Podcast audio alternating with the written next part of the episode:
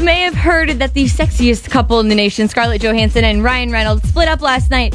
Nobody's really knowing the ex- the entire reason of why, but apparently she did initiate it, and she's been unhappy for a while. But it's possible that he was pushing her to have a family, and she wasn't ready for a family yet. In the meantime, he's seeking some support from an ex of his. No word on who exactly that is. While they were announcing their breakup, though, Hulk Hogan was getting married, and there was a fight that broke out while he was explaining his vows to his way too young of a now wife.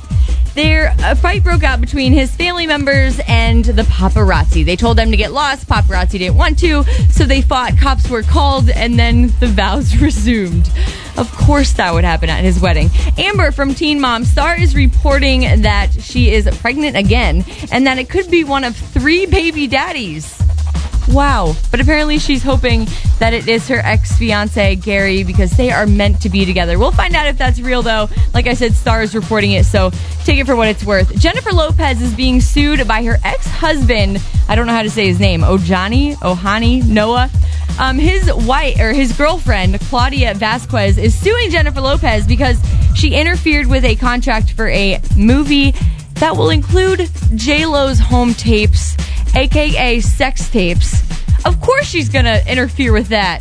Come on. But apparently, they're suing her for $10 million for getting in the middle of it. No good. Time Magazine has announced their person of the year. It is Mark Zuckerberg, of course, the creator of Facebook. I'm okay with that. A lot of people think it's ridiculous, but come on, he invented Facebook. That's awesome. And there was a movie about him. And People has also announced their most intriguing newsmakers. Sandra Bullock is number one, but Bret Michaels, Kim Kardashian, the royal couple, and Elin Tiger's ex wife are all on the list.